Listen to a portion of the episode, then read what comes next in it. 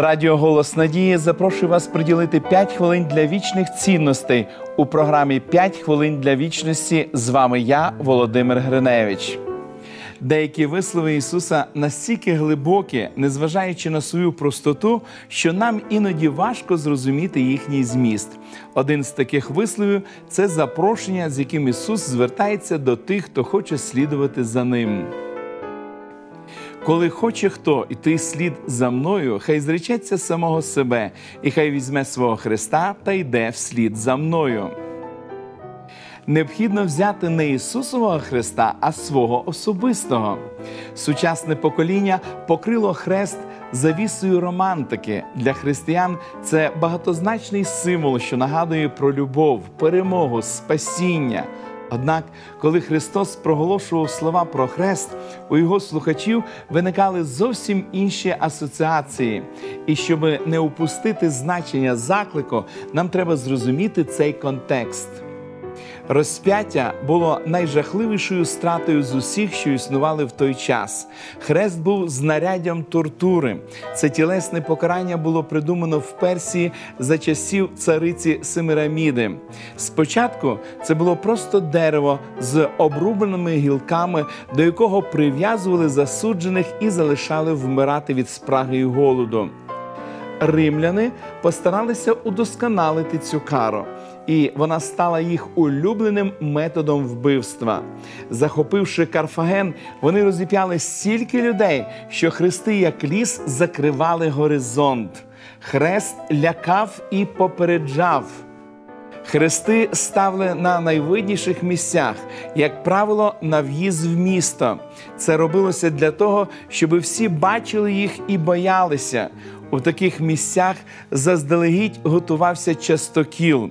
Засуджені самостійно повинні були доставляти поперечину до місця власної кари. Роздягнені вони йшли по головних вулицях міста або села на очах всього населення. Потім їх витягнуті ноги прибивали до дерева, щоб заподіяти більше болю від неможливості нормально дихати. Їх прибивали невисоко від землі, щоб після смерті дикі тварини могли об'їдати їх. Тіло можна було поховати. Тільки якщо його викуповували за великі гроші або воно було затребуване впливовими людьми страта на хресті призначалася рабам або тим, хто не мав римського громадянства.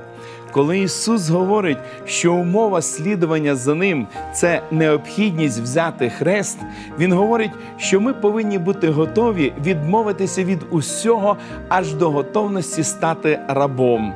Це рабство без деспотизму, це добровільна відмова, це віддача без насильства. Той, хто не здатен на повну самовіддачу, не може називати себе християнином. Просіть Бога, щоби Святий Дух відкрив вам, чи готові ви віддати себе Христу. Помолимось. Дорогий Небесний Отець, ми безмежно вдячні Тобі за Сина Твого, а нашого Спасителя Ісуса Христа, який віддав своє життя ради нашого спасіння. Благослови, Господи, нас і допоможи нам слідувати за Тобою, відмовившись від усього того, що перешкоджає нам бути вірними Тобі. Благослови нас, надихни нас силою Святого Духа, благослови наших телеглядачів, щоб і вони могли, посвятивши себе, іти слідом за тобою. Молимось в ім'я Ісуса Христа. Амінь. Дякуйте Господу за те запрошення, з яким Він звертається до вас. Адже слідування за ним приведе вас до вічних осель. Нагадую вам про те, що ви можете отримати цікавий курс біблійних уроків Discover.